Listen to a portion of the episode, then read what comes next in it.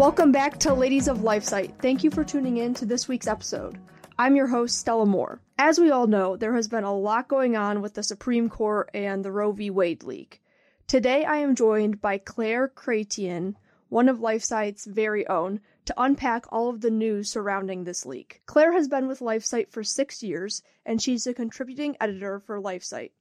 She has previously served as LifeSite's Washington, D.C. correspondent covering U.S. politics, the Supreme Court, bioethics, the Catholic Church, and everything in between.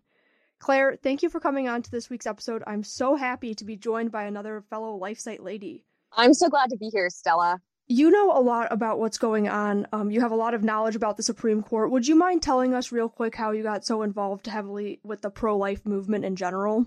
It started when I was in college and became pro life rather unexpectedly. It's kind of a long story, but I basically realized the injustice of abortion. I realized the humanity of the preborn child and the inhumanity of abortion. And I felt very motivated to do something about this terrible injustice that's harming women and harming children. So I was involved with my Students for Life chapter at the University of Alabama, Bama Students for Life. Through that, just became very active in in different parts of the pro life movement. It's how I have met some really, really fantastic people over the years. And of course, I started reading LifeSite as a college student so that I could learn more about just pro life news and, and what was going on in the bioethics sphere. And then I joined LifeSite back in, uh, 2016 and yeah it's been it's been quite an adventure and so much has happened in the pro life space since i joined the movement I mean, if you think back to even 2015, 2016, the abortion landscape in the US was dramatically different than it is now. For example, in 2013, Texas was having a huge fight in their state uh, and in their state legislature over a 20 week abortion ban. Okay, so we're talking about late term abortion here. There was this huge uh, filibuster by Wendy Davis, all the, these protests by abortion supporters outside the state capitol. And this was over late term abortion, right? So to think that even in 2013, a state like Texas was having to fight tooth and nail to ban late term abortion more than halfway through pregnancy. Well, we've come quite a long way from that because now in Texas, um, if a baby has a heartbeat, which is a, starts at about six weeks, that baby cannot be aborted. So the pro-life movement has just made huge strides over the past few decades, really, especially over the past decade. All of us obviously know surface level, at least, I'm assuming, about the Roe v. Wade leak, but there's a lot to it and there's a lot to understand. I mean, the leak itself, there was it was almost 100 pages long, the document. With such extensive background around the topic that you have, Claire, can you dumb it down for us a little bit and really tell us the nitty gritty about the leak and what's most important to understand? Let's start with what Roe v. Wade is. Roe v. Wade is the 1973 Supreme Court decision that imposed abortion on demand across all 50 states. So, Roe v. Wade and its sister decision, Doe v. Bolton, basically allow for abortion at any point during a pregnancy in the US. Because of Doe v. Bolton, Doe v. Bolton basically said that health of the mother can mean a lot of different things mental health, financial health, emotional health.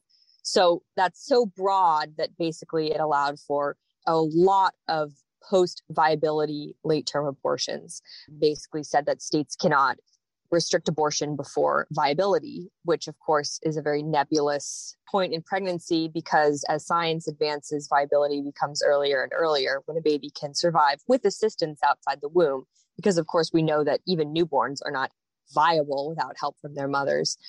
So, anyways, Roe v. Wade and Doe v. Bolton have imposed this regime of abortion on demand through all nine months of pregnancy for any reason in the US. And this has largely been what the abortion landscape in the US has been since 1973. Some progress has been made. So some states have been able to limit abortion so that there's no late term abortion in, in some states or they only have one abortion facility. In some states, you can't get a late term abortion, but there's no federal law restricting elective abortion, basically. And there are a number of late term abortion facilities in the US where babies are literally aborted in the 30th, uh, 35th 38th week of pregnancy. And there's abortion pill by mail in many parts of the country. So basically, the US is one of seven countries with just unrestricted, unlimited abortion. Uh, Mississippi has passed a 15 week abortion ban. So it bans most abortions after 15 weeks in the state of Mississippi. But of course, 15 weeks is before, quote, viability, end quote. So this case made its way all the way to the Supreme Court. The Supreme Court has heard a ton of abortion related cases since Roe. There was Planned Parenthood v.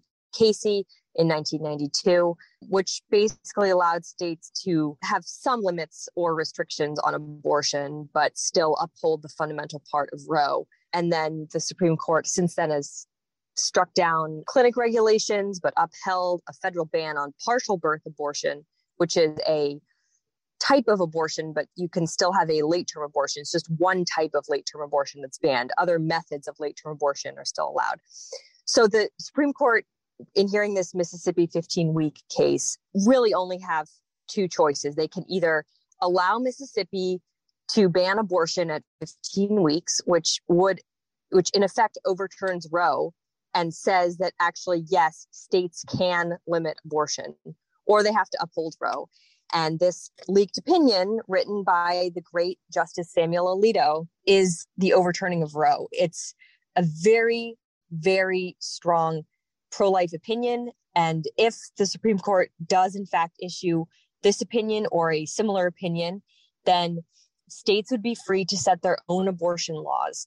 This would be great because it would mean that uh, red states would effectively become safe havens for human babies in the womb but it would still mean that the pro life movement has a ton of work to do because liberal states like California, New York, Colorado, Washington, Oregon, Illinois are all still going to be having abortion on demand through all of pregnancy. The leak itself is really significant.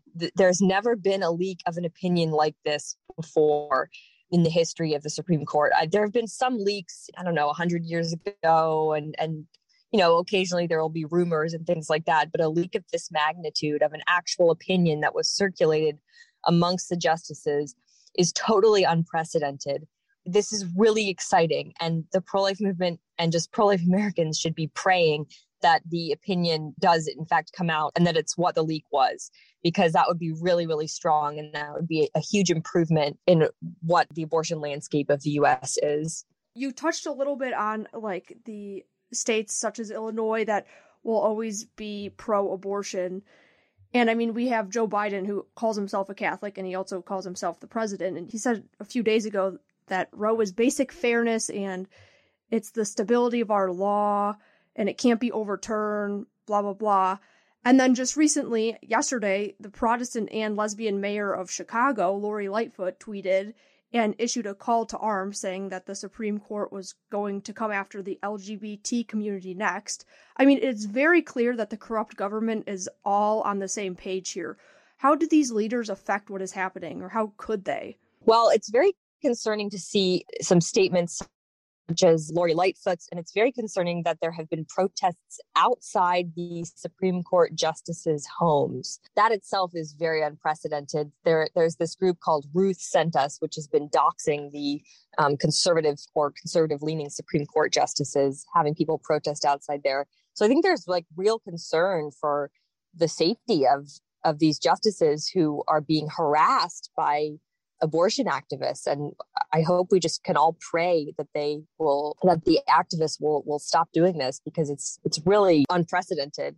Hey i may keep using that word but it, it really is. If roe is overturned i i think politicians like our mayors of liberal cities or president biden will will i'm sure do everything in their power to preserve a so-called right to abortion. But we'll also see pro life leaders and pro life elected officials doing everything they can to stop abortions. And I think there will be some sort of battle over do we want federal pro life legislation in addition to our state pro life legislation? Just today, the day we're recording this, you guys are listening to this, the vote will have already happened, but the US Senate is voting on the Women's Health Protection Act, which is a total, totally misleading name because it's basically an act to enshrine abortion through all nine months of pregnancy uh, into federal law. So both sides are definitely going to push back at the federal level, but it sort of remains to be seen what track the pro life movement will take. Different pro life groups have different opinions on that. But the left is pretty unified in their desire to have abortion, you know, available in every state across the country. I mean, Claire, where do you see this going if Roe v. Wade is overturned? I think before Roe, there was something like 30 states had banned abortion. Do you think that we can go back to that? So we're really going forward to a more just uh, world where every human being is welcomed in life and respected in law. If Roe falls, which with this opinion, if if this opinion does indeed come out as it was leaked, then yes, there are some states that have pre-Roe abortion bans on the books. It's a little bit unclear about whether those laws would be enforced, especially in states like Michigan, where you have a liberal governor, liberal liberal attorney general. So there are some there's some states with pre-Roe bans on the books. Are those the same as the trigger laws? Those are different. The trigger laws are laws that were passed in states since Roe v. Wade, and these are laws that say if Roe v. Wade is overturned, our state will then ban abortion or our state will then severely limit abortion. So if Roe does indeed fall, then these laws will immediately or or soon go into effect preventing abortion. So what we'll basically see in say the month after Roe falls, we'll see the uh, Northeast and the West Coast having unrestricted abortion just as they do now. And then we'll see most of the South and middle America banning it or restricting it, with Illinois and maybe one or two other states like Michigan still having it or, or in some way aiding it. Where do we exactly today stand? I mean, obviously, you touched on the Supreme Court justices are scared for their life. There's protests outside of their house. Nobody knows what's going to come from the pro abortion mob. We really need to pray for all of these people. But what is happening right now with this leak? Chief Justice John Roberts has said that there will be an investigation into who leaked it because there are, you know, only a certain number of people have access to that opinion, the justices and their clerks, and maybe a few other Supreme Court employees. I'm not sure. So Justice Roberts has said that there will be an investigation. Now it's just sort of waiting time. We just have to wait and see if the court issues its opinion. Now the the court could could do so at any time. Often they put on supremecourt.gov, they put out they have a little calendar there where you can see when their decision day is going to be and when they're going to release a decision. But it's it's totally up in the air now. They they may not even put that on their website just because of the leak and and how crazy everything is. I'm told that there is a big pro-abortion and I think a pro life presence too outside the court. A big fence has been put up around it. I worry about what the left is going to do this summer. Are they going to riot over this? We've already seen pro life groups like Oregon Right to Life and um, a pro life group in Wisconsin getting their offices vandalized and firebombed. But all of the reaction from the left, Stella, really points to the a lot of this pain in our culture, deep, deep pain in people pain from their own abortions or pain from not knowing their dignity and their worth as a human being and as a child of God. And so there's so much healing that our culture needs to do. And I really hope that more people can find healing and peace that comes from knowing our own intrinsic worth as humans and knowing the intrinsic worth of others. There is a lot of pain, and it's really sad to see what's happening with the pro abortion mob and the left and all of the hateful things they're saying against these unborn children that can't defend themselves. So, thank you for sharing all of that. Claire, is there anything else that you would like to tell us or share about this leak that we should know? The fact that it was leaked shows that the left is really terrified. The general consensus is that it was leaked by, you know, an, an, abortion supporter who's panicking. If Roe falls, this will be a huge, huge win, but there will still be work to do there will still be a lot of pro life work to do in many ways.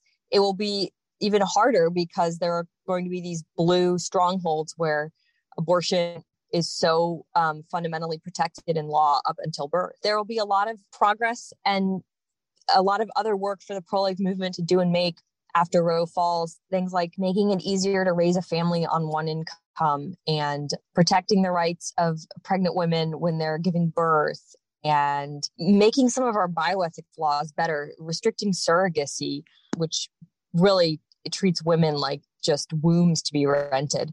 So there there is so much to to do and the fact that the court is poised to overturn Roe is so incredible and so huge, but it's it's not the end, it's just the beginning.